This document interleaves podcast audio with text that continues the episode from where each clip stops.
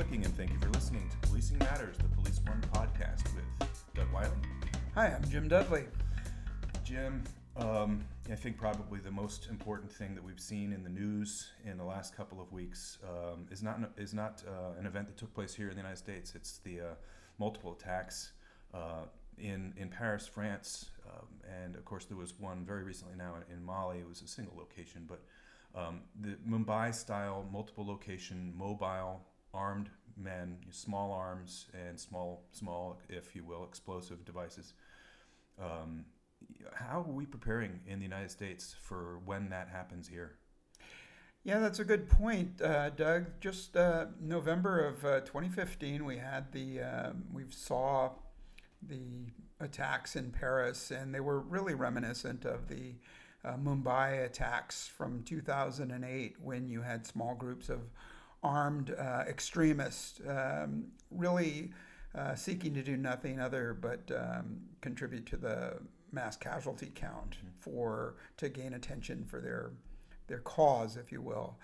And we saw it um, happen in Paris, and I think a lot of us harkened back to just after 2001 when we thought about uh, attacks on U.S. soil. What will we do? And before Mumbai, I think we were thinking about uh, planes into buildings. Uh, but now it's on a personal level. And we saw the response. We've heard the criticism in Paris. And I think things would run a little bit differently in the United States. I think, uh, I know for sure after the Mumbai attacks, you had um, police from Mumbai come to the US and go to several sites and talk about what happened and mm-hmm. how they were unprepared. And, and we developed some really good strategies uh, nationally. I know New York really um, stepped up their response uh, in training, so did Boston, uh, Los Angeles, San Francisco. And um, I think um, that we would have a pretty good response for any type of attack here in the United States. You know, it it goes to also it goes to training and equipment. Um, you know, having uh, the right training with the right gear. You you I think need to really have if your agency doesn't have a patrol rifle program, you need to really start really thinking your your strategy there. And and obviously you need to that you know calls into the question you have to have good training on those guns. You have to have the uh, proper equipment also to protect yourself. I think ballistic helmets and, and trunks is uh, is a pretty good idea. But you know it's a lot of stuff to buy and a lot of stuff to train. It's i think going to take us a while for patrol to get to um, you know the, the type of capabilities that you know look i think what happened in france they were waiting for swat um, and it, it, or it, at least it appeared that way from what 5,000 miles away watching it on television. It was 40 something minutes before um, you know they breached the building to try and stop that killing. Right, and you know, unfortunately, in the United States, we've had too many learning moments where we've seen armed um, gunmen with uh, superior firepower, uh, automatic weapons, Kevlar suits, helmets, and things like that. And the um, Los Angeles, uh, the West uh, Hollywood bank shootout was a great example of that. And I, I hand it to LAPD for their ingenuity in getting helicopters in the air, going to sporting goods stores, appropriating uh, long rifles and ammunition, and and uh, eventually uh, neutralizing the the threat. But uh, I think that woke up a lot of agencies around the country, and since then, as you, as you've said, uh, the patrol rifle is is common now when it mm-hmm. was really um, the outlier in years before. Mm-hmm. But I think we're, we're much better prepared in, in San Francisco and a lot of other major agencies. I know uh, the tactic is to move to the threat as soon as you get a couple of officers, and you don't have to wait for the SWAT team or specially trained, uh, outfitted uh, units. So I think that's happening. I think in, in the United States, you have a lot of um, off duty um, or retired law enforcement uh, officers like myself who still carry concealed weapons um, a lot of the time and would be an asset to local law enforcement for these kinds of attacks. Yeah, and you know, and that brings up an interesting thing. We'll be talking again a little bit later about you know the the, the issues related to to off duty carry, the issues related to off duty response when you know that the coppers are definitely en route. Um, but you know, I also want to talk about not just the the response here, but also prevention because you know the the the the, the generally the groups that are conducting these attacks now they're they're not of Irish descent. This is not the Irish Republican Army. Um, they're radicalized in areas of their um, where they're living, the cities in Europe or, or, or elsewhere, um, that are, are per- permissive of uh, keeping the cops out. There's cops no-go zones there in Brussels and France, and I think in, in England as well. Um, they're they're they're not here yet. I don't know that that would ever happen here, um, but I, I do think that we have to be conscious of the fact that you know there are people who are self-radicalizing on the internet here in the United States, whether it's in their mom's basement or if it's in in prison, which is most common.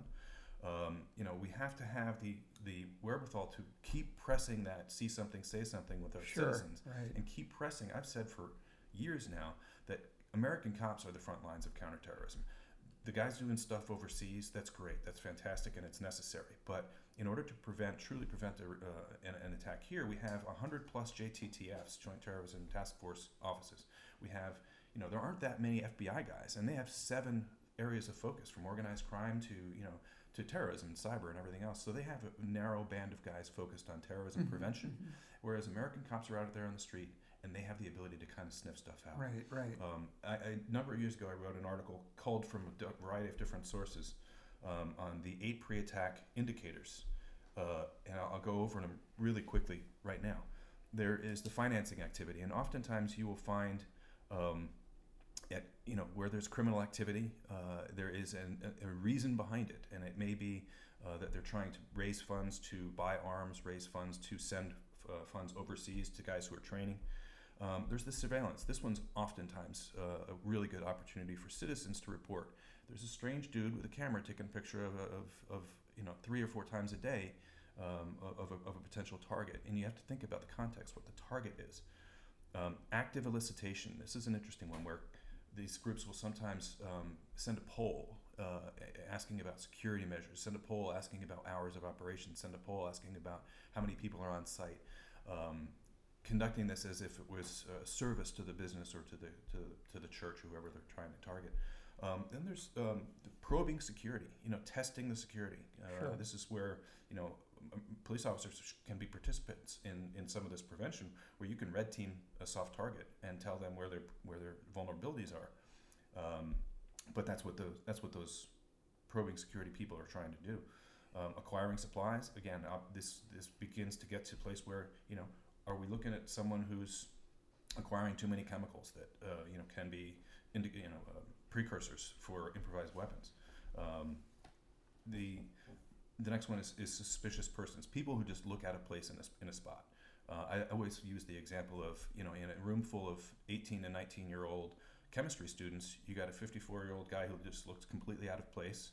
Uh, what's he doing there? And Mhm. you know, ask him what, what's what's your deal. Um, the dry runs is this is when everything's coming together. It's the final step before um, you know deploying assets, and that you can it can be seen uh, what's you know what, what they're doing. Uh, you just have to pay attention and watch for it. Uh, and then of course it's deploying assets, and that's when you know you see you know these are the armed guys going into the building, and that's it's it is too late for the first shots to be pre- prevented. But Right. that's when you get into the response portion of the Right, program. right. No, no, and and I agree with everything you said. Um, as a nation, I think we dealt with it after the 9/11 attacks by increasing our situational awareness, looking at what's going on in the world. We're not, you know, uh, we're well, we are, and we're not an island alone in the U.S. But um, situational awareness is key as to knowing what's going on politically uh, throughout the United States. I mean, right now we have ISIS threats on specific Yeah. states in the U.S., California being one of them. So I'm sure law enforcement agencies are girding and, and getting ready for the for any possible attacks, reviewing infrastructure reports, uh, identifying critical infrastructure, uh, dealing with um, other federal agencies, interagency, uh, multidisciplinary teams. Uh, I know in San Francisco and a lot of other cities, uh, when federal grants came out, we prepared by doing exercises with multidisciplinary teams police, fire, public works, public health, uh, sheriffs, uh, our federal partners with the FBI. And uh, we, we looked at how we would respond to uh, a scenario Mhm. and did we plan well enough? Did we have the resources available to deal with it? And then what were the mitigation um, steps that we took towards those towards those events? Mm-hmm. And for a lot of situations, we found that we were quite prepared. For other situations, we found that we were um, really sorely in need of better training, better response, and better cooperation with these other uh, agencies and the teams. So, uh, ID and protect critical infrastructure. Uh, the 1033 program that you and I have talked about mm-hmm. before, I wrote an article that was in Police One uh, that talked about the value of the 1033 program, which is a program that allows agencies to get uh, additional or supplemental surplus equipment from the government. Uh, a lot has been said about tanks. Hmm. There's not a single tank that I've ever heard of given to a, a local agency. There are armored rescue vehicles. Mm-hmm. Um, uh, high powered uh, weapons, sniper rifles, uh, lasers, um, infrared, things like that, uh, that small departments can't uh, afford. Even in places like uh, San Francisco and the Bay Area, we've, we've increased our Marine units and supplemented our Marine units mm-hmm. with equipment received from the 1033 program. Mm-hmm. So, so that's extremely valuable. And then TLO training, terrorism terrorism liaison officers mm-hmm. training is huge. Uh, we have, as you talked about, uh, the JTTF. Uh, terror, TLOs are a component of that, and there's monthly training, monthly meetings. They talk about getting information to officers who go on to scenes who see a proliferation of gunpowder, BBs, even gallon jugs of urine. Why would anybody want to keep that? Well, it could be converted into uric acid, which could be used in in make you know makeshift bombs, if you will. So all that's good in the prevention stage. Again, once you say once that first shot's fired, once that first you know individual crawls up a beach with a with a gun, then we get into that mitigation and response phase and um, I think we're we're pretty well trained here in the Bay Area for something like that. Yeah. Well, I think that the, the main takeaway is that you know we look overseas and, and hopefully we learn from some of the things that uh, are happening over there. Uh, I think you and I can agree that it, it's really a matter of time before something like this eventually jumps off someplace in the United States. We know from their statements that they want to do it. Um, they obviously have the capability to sure. to, to remain hidden, um, you know, as they did in, in Paris, um, right up until the time when they, they started to attack. So we, you know, on our end in the law enforcement world, you know, need to keep keep our vigilance, keep working with our citizens, and keep, um, you know, trying to do everything we can to, to prevent, and then, you know, when that happens, to respond in, in an appropriate and, and uh, uh, final, if you will, matter, fast and final. Sure. Yeah. Um, well, we're up on it. We're going to take a quick break. We're going to come back in a couple of minutes and uh, have another conversation.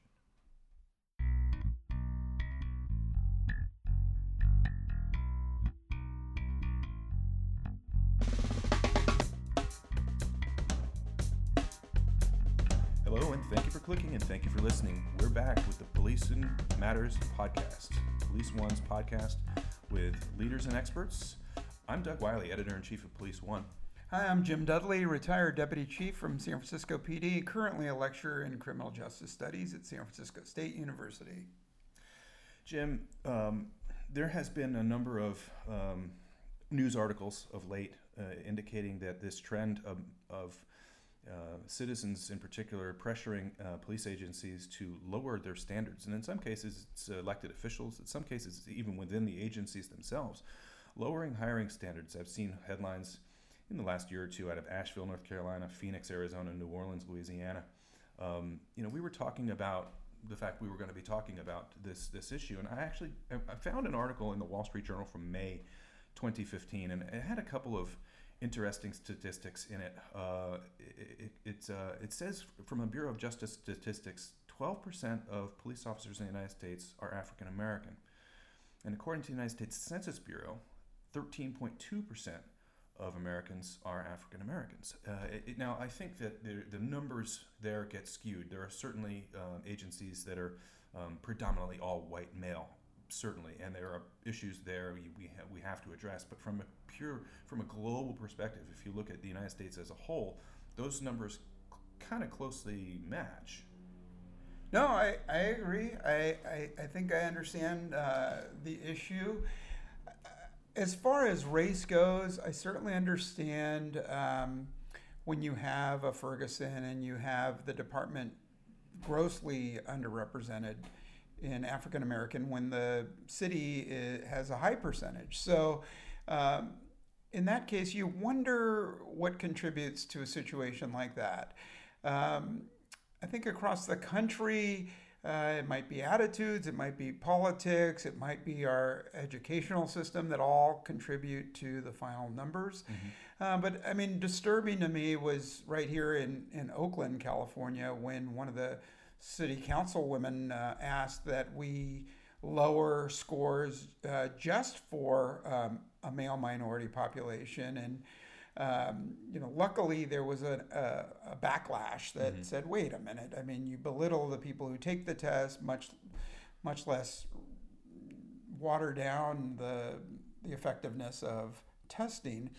And I think it's important to keep high standards for a couple of reasons. And if you look into the ethics of policing, and uh, if you look in just the sheer numbers of of uh, people who tend to have problems later down the road. Um, uh, corruption and stealing and lying, getting uh, uh, caught up um, in, in scandals that are so prevalent in the media today that uh, a lot of those could be predicted by recruitment standards, um, how they fare on a background, how they fare on a polygraph or a psychological component of the testing. And I think that's why it's important to keep high standards. But in class, we've talked about it, and, I, and I've, I've asked the class, you know, 50 year standards of hiring practices. Do we need to make some sort of adjustment for today as opposed to 50 years ago? Uh, marijuana was supposed to be the evil weed. It's still a Schedule One drug recognized by um, the federal um, Department of Public Health, and uh, it's not going away anytime soon. But you have uh, a high number of states, no pun intended, a large number of states that have uh, decriminalized, if not out and out legalized marijuana use. So if you grow up in one of these states, you get a marijuana card or it's legal to smoke, and then you decide you want to get into policing, but you can't mm-hmm. because of your um, your Past abuse, history or... your history, your use of marijuana. So. Uh, I think sometimes when we look at who passes the backgrounds, we may tend to get people who don't have a lot of exposure to life. Hmm. That uh, anybody who's been involved in a fight recently, generally disqualified. Anyone who's had financial problems, generally disqualified. Uh, people who've had problems with other coworkers, things like that. That in in today's society, I don't think that those are so out of the norm. But as far as police testing, they are. Mm-hmm. So, in some ways, I guess, I guess to summarize, in some ways, I think we do need to take a look at police hiring standards at the tests and maybe modify them to uh, the general population. Mm-hmm. Yeah, you know, I, I, was at an IACP a couple of years ago, and we were talking about uh, this was a sidebar conversation, me and about five, six chiefs uh, talking about um, what is Colorado going to do. This was right after Colorado. What is Colorado going to do to find cops in 10 years, 15 or years? Washington State. Washington State now. Alaska, I think, uh, is in the process of legalizing. It's just, you know, on and on and on down the line. And the trend is towards that and not, a, uh, you know, kind of reverse of it. Right. So there has to be an accommodation somehow in order to, you know, you, yeah, you, you have to make sure that you look at you know the, the whole you know the the totality of the candidate if you will right. and if you have upside here, upside there, upside there, upside there, and they smoke dope, you may need to figure out a way to accommodate for that. Right. And so so to be clear, as far as a background goes, if you can say I stopped smoking 6 months ago, I'm not going to smoke henceforth. Right. I believe those people should be eligible um, for law enforcement to be mm-hmm. considered. Uh, I asked the class what what sort of jobs or careers um, would you exempt from uh, being able to smoke marijuana. And we talk about mass transportation, if you're driving a bus, an airplane, if you're running a elderly care center or a daycare center, uh, if you're a first responder, police, fire, uh, paramedic, doctors. Uh, you don't want those people um, smoking marijuana. So I, I just want to be clear that um, you can have a background of it, but if you can show you've made a decision, you're clear of it, I don't see them as, I don't see a reason to disqualify them. Yeah, you know, um, Jim, just uh, recently I wrote an article for Police One um, related to this very topic. So it's it's just uh, by coincidence uh, you and I were talking about this on this day. Um, I, I, interviewed uh, your ex boss, um, Chief Greg Suhr of San Francisco Police Department, uh, about this very topic and how he has a very long term vision and strategy for ensuring that the police force, and you know, to be fair, the San Francisco police force is very racially diverse already. You know, right. this is a result of the consent decree that came down, and you know, of course, a couple of years ago in 2011, when you know about 400 coppers uh, took an early retirement, it was an opportunity to really kind of reinvigorate that program. Right. Um, but you know, he he really works well. Um, all of the agency does, all of the officers do, and in fact, even the recruits do, to get with kids, to work with the Police Activities League, the Summer Jobs Program. Um, there's a wide variety of things that uh, the agency is doing to cultivate what I call the farm team. You know, you have you have positive contacts with these kids, as opposed to negative contacts with these kids. So it goes to this: Why would someone who has had a negative or multiple negative um, encounters with police want to become a police officer? That's a really difficult sell, right? Right. It's a right. much more easy sell, a recruitment sell, to say, hey, you know what? We've been we, we've been friends for 12 years while you've been going to school. We got you jobs during the summer. We helped you learn t- judo. We helped. We took you fishing. We all of these things we've done together, right. and we've gotten. To, they've gotten to know the police in, in a way that's substantially positive. Right. And um, I think that you know, I, I, state in the article, San Francisco is different in a lot of ways.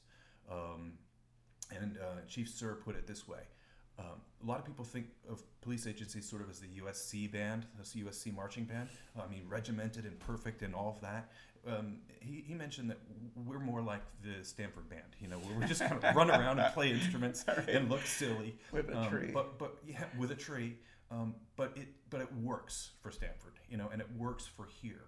What we have in that I'm talking about really more citizens than anything else, but um, the the program here in San Francisco with all of the things that the, every all of these officers are doing with these kids can be taken and plopped into another city and replicated very easily. It takes a little bit of an investment. Um, San Francisco's fortunate in that they have an investment from Mark Benioff to help support some of these programs. Right.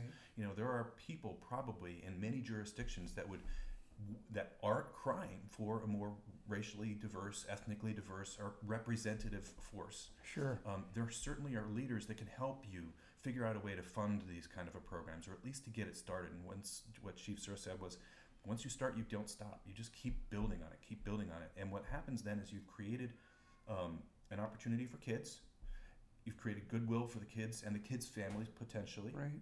And you've created this this kind of churning, churning, churning machine of potential candidates 12 years down the line. Now, this is not an immediate fix for an immediate need. You know, right. it, it, it, it gets to the point that this is a long term problem. This has been a problem for a long time it's going to take a little while. It's going to take a decade probably to get to where we really need to go. Right. And you've identified most of the benefits of that strategy. And I applaud Chief Suhr for that strategy of identifying the relationships with the community and with the kids, especially we've been running those programs that you cited, the wilderness program, where we I've taken kids myself on that program, backpacking in Yosemite for seven days.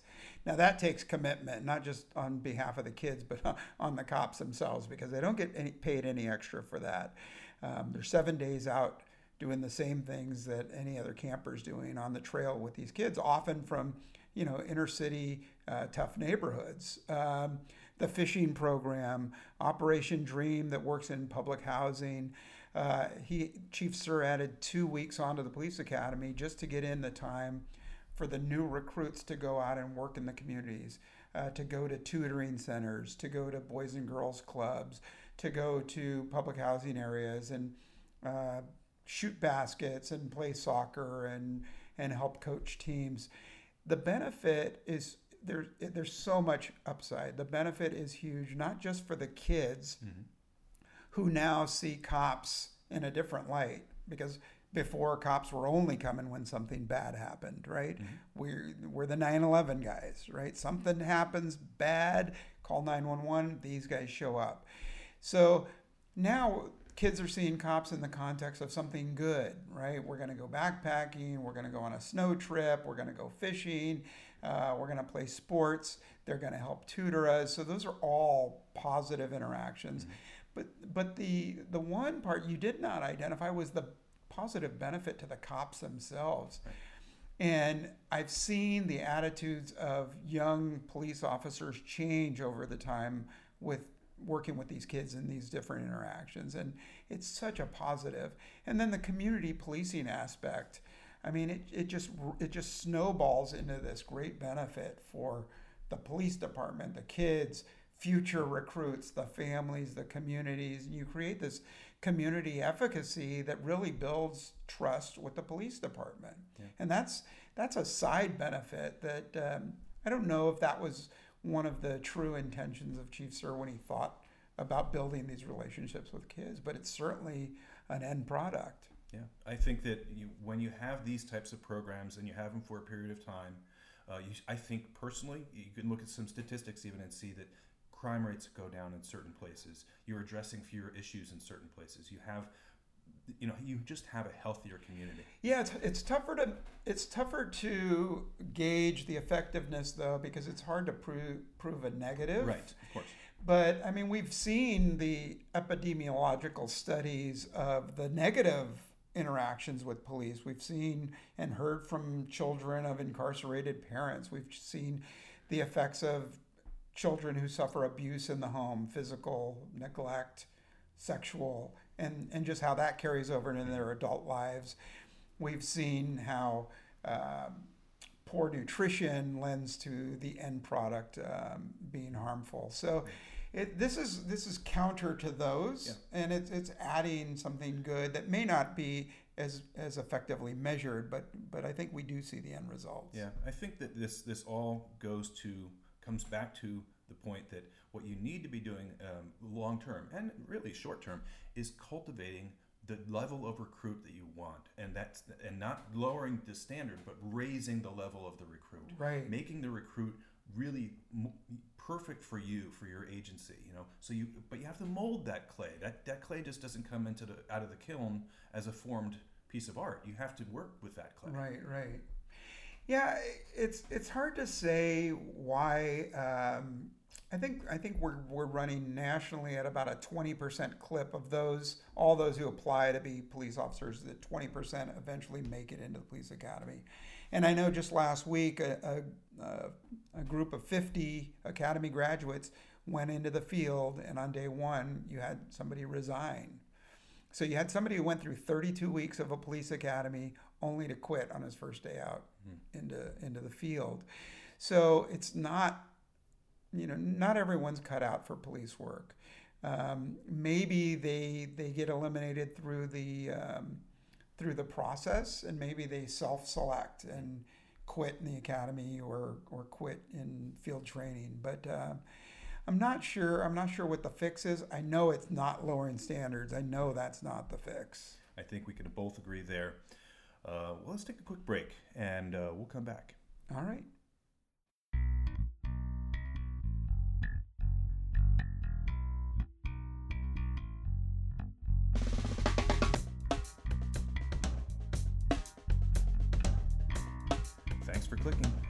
Thanks for listening. You're listening to Policing Matters, the Police One podcast. I'm Doug Wyllie. Hi, welcome back. I'm Jim Dudley.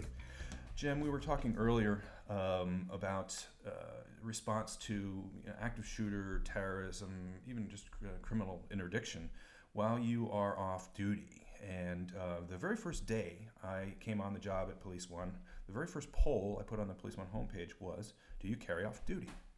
And the results are interesting, and I found them to be um, excellent, in fact. Uh, yes, all of the time, 41%. Yes, most of the time, 34% only in a risky area. I don't know why I chose that particular terminology on that day. 14%. But here's the most important number, I think, in the poll no, I don't carry off duty. And it was only 11%. And I found that to be excellent. Now, whether or not that remains, you know, it's certainly it's a small sample size of people who actually were exposed to the Police One homepage back then.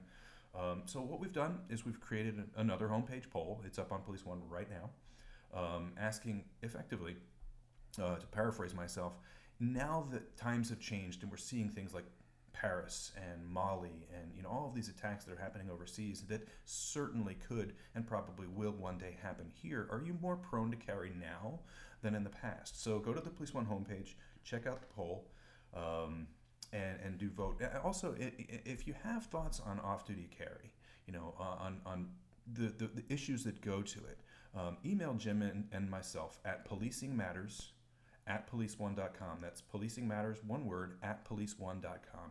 Jim, you know, what are your thoughts on this, you know, broadly and, and overall of off duty carry? There's so many issues. Well, I think it's important that uh, if, a, if an off duty or a retired uh, law enforcement officer does carry, that they are qualified, that they maintain their standards, they go to the range and they qualify. And with that said, I think they also have to be very careful in when they decide to use the, the firearm or um, when they, they assist uh, law enforcement officers um, in situations that may call for them. So, with that said, um, I know use of force training talks about uh, when, when you would and, and not use uh, a firearm in an off duty situation or a plainclothes situation where uh, responding officers may confuse you for the bad guy, or when it might be safer to just be the best witness possible, mm-hmm. assess the situation. Uh, take a, a great, uh, be a great witness, take good descriptions, and be a great witness when the police show up.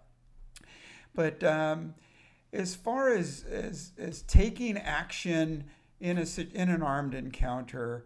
Um, there's so many hazards with that, and uh, we've seen um, you know tragedies as a result from two off-duty officers uh, encountering each other, uh, blue on blue situations, if you will.